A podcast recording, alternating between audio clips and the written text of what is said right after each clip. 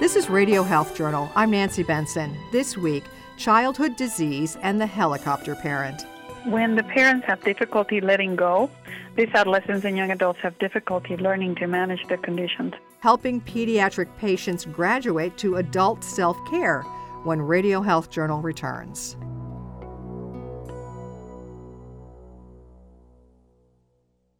I'm Reed Pence, host of Radio Health Journal. If you enjoy Radio Health Journal, you'll also like our sister show. Here's a preview of what they're covering on Viewpoints this week. This week on Viewpoints. So much information out there is big data from the internet. What can we learn about who we really are from all this data? Google data scientist and author of the book Everybody Lies Big Data, New Data, and what the internet can tell us about who we really are. Then, from the beginning, we're like coddling our girls and we're protecting them. And sometimes it's in the name of safety, but as girls get older, they get addicted to perfection. A look at some of the unfair expectations placed on women. I'm Marty Peterson. And I'm Gary Price. These stories in depth this week on your public affairs magazine, Viewpoint. Listen to Viewpoints on your favorite radio station, iTunes, and Stitcher.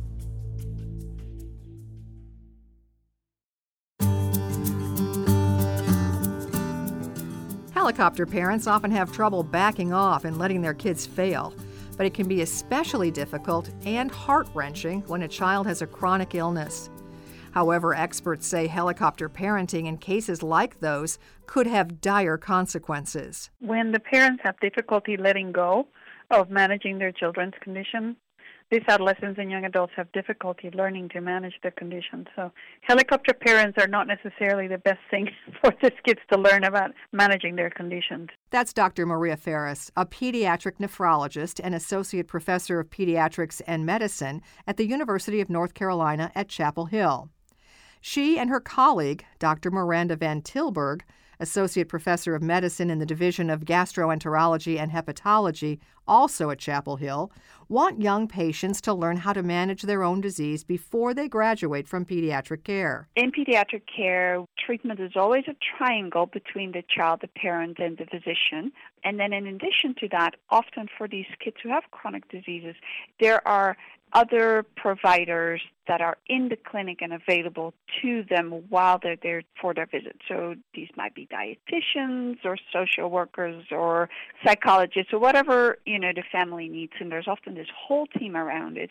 And people grow up with that team and that team approach.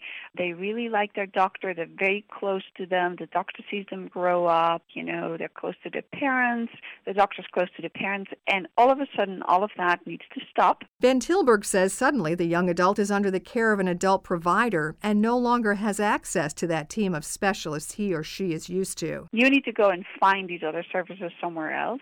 The adult provider often is not very open to seeing you together with your parents. you know, they want to see you by yourself.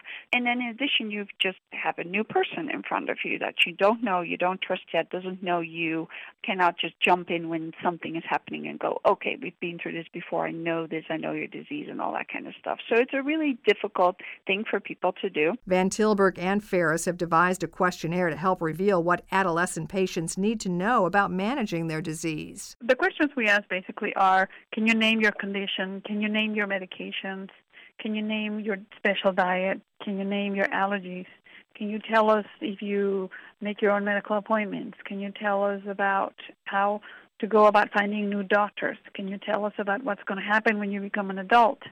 So when the answers are no and we confirm the answers, then we know that the kids really are not prepared to go to the adult world or prepared to self manage their conditions. That shouldn't happen, Ferris says, and kids need to learn about their disease management as early as possible so they're more than ready in plenty of time. The first thing I tell my patients when they come into clinic, no matter how old the kids are, particularly if they're eight years of age and older, is to have the parents share the knowledge with their kids and share the management of the medications at home with the kids don't do everything for them because if you grab them while they're still young, the pre-teenage years, they will be more accessible to learn and to follow a parent's suggestions. Tilburg adds that kids can learn to be a team member when it comes to managing their own disease. And they could be small little things if a child is on a dietary plan. You might ask them to start cooking or at a younger age start preparing things with you, start picking out things together with you, start reading labels so they can see whether this cereal is something they can or cannot eat depending on the content and what that does for their disease. So if you have diabetes, you don't want a high sugar cereal. If you have kidney disease, you don't want to have something that has a lot of salt in it, for example. So these are things that they can start doing together with you at a fairly young age. Tilburg says responsibility should increase as a child gets older. For example, in 11, 12 year olds, you might want to know that they know the name of their disorder and the name of their medications and what their medications are for and the side effects of them. When you talk more about a 16 or 17 year old, you might want to ask them your medication is running out, please call the pharmacist to refill it and go and pick it up, you know, so that they develop those skills. And the first time you ask a 16, 17 year old to do that, they'll go, I don't know how to do that. I've never done that. And they would like put that responsibility back to you. But Tilburg says that with a little encouragement, your teenager will do just fine. But if you just gently, sort of warmly support them and say, no, you can absolutely do this, you know, it's okay, figure it out, I'll be here, you know, if something goes wrong, that's not a difficult task. They can totally do it, but they might be worried about it. Once they do it, that gives them a sense of accomplishment and a sense of control over the disease and something that they can do. Ferris says setting these kinds of goals helps kids to develop what she calls a locus of control. We ask the patients if they think that their disease is going to be better if they do something about it or if they don't do anything about it. Are the problems with their disease related to chance, bad luck, or is this something that they can do something about? Is this a condition that they can help manage the course of the disease?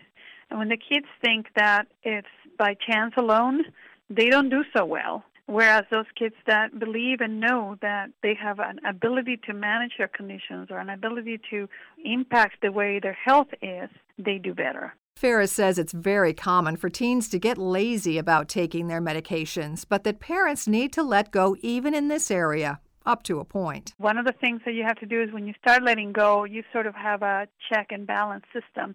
So you let them have the medication management for a week, but at the end of the week, if you have a pill box, you would go over that and make sure that they actually swallowed it. That's scary for parents, and Tilburg understands. And they're teenagers, they're going to be terrible. they're going to forget they're going to eat the wrong way. They want to fit in with their friends and all these things. So I know it's a really scary time to let them practice sort of with their health, is what you're doing, what I'm asking you to do, but it is a really good thing to do that in small steps so that your team eventually will be prepared as a young adult when they have to move away. You know, lots of these children will go to college one day, for example, and they're going to have to manage by themselves. So it's good for you to be there in the background and watch them, but give them that responsibility early and start to develop it over time. It's natural for parents to want to protect their kids, particularly when they have a chronic health condition. However, research shows that being overprotective can have negative consequences, especially when it comes to developing disease management skills. You can learn more about all our guests by visiting our website at radiohealthjournal.net. Our studio producer is Jason Dickey. I'm Nancy Benson. Radio Health Journal returns in just a moment. If you or someone you know is struggling with addiction, please call this toll free number right now 800 279 0419. That's 800 279 0419. By calling your addiction team, you're taking the first steps to recovery. Don't fight addiction alone. Their advisors are ready to take your call. Your future is still a bright place. The help you need could be one call away. 800 279 0419. That's 800 279 0419. This call is completely confidential, and if you have private insurance, there could be little to no cost to you. Even if you've already been to treatment, give us a call. There's no need to let addiction ruin your life. Take the first step now. Call your addiction team at 800 279 0419. That's 800 279 0419. Make the free call now. 800 279 0419. Your addiction team is a third party advertiser for various treatment centers and placement networks. Individual results will vary. Visit youraddictionteam.com slash terms for more information. What are you going to do with your old car? You can try selling it, you could junk it or you can donate it to Heritage for the Blind. Your car will be towed away for free and your donation is tax deductible. Just call 1 800 835 1478. Heritage for the Blind accepts cars, vans, trucks, and boats. It doesn't matter if your vehicle runs or not, it will be towed away for free, and you'll be supporting those that need help. Heritage for the Blind is a nonprofit organization that helps the visually impaired live fuller lives. Call right now to donate your car, and as a special thank you, you'll receive a free three day vacation voucher to over 50 locations. Call Heritage for the Blind right now. Call 1 800 835 1478. Donating is easy, and your vehicle is towed away for free. Plus, you'll get a free vacation voucher for donating. Call now 1 800 835 1478. That's 1 800 835 1478.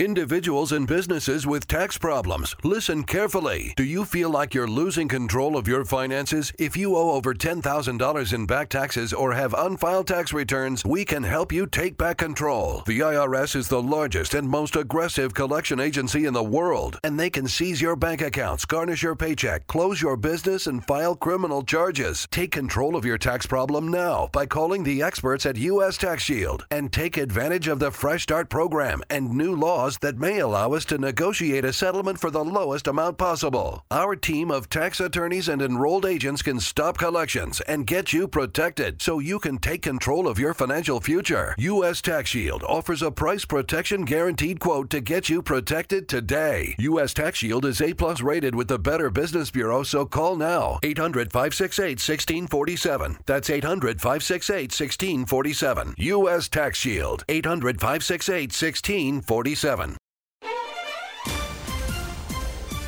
Thank you for listening to Radio Health Journal, a production of MediaTracks Communications. If you enjoyed this week's show, please leave a review on iTunes or share it with a friend. You can find more Radio Health Journal stories about health, science, and technology on iTunes, Stitcher, and at radiohealthjournal.net.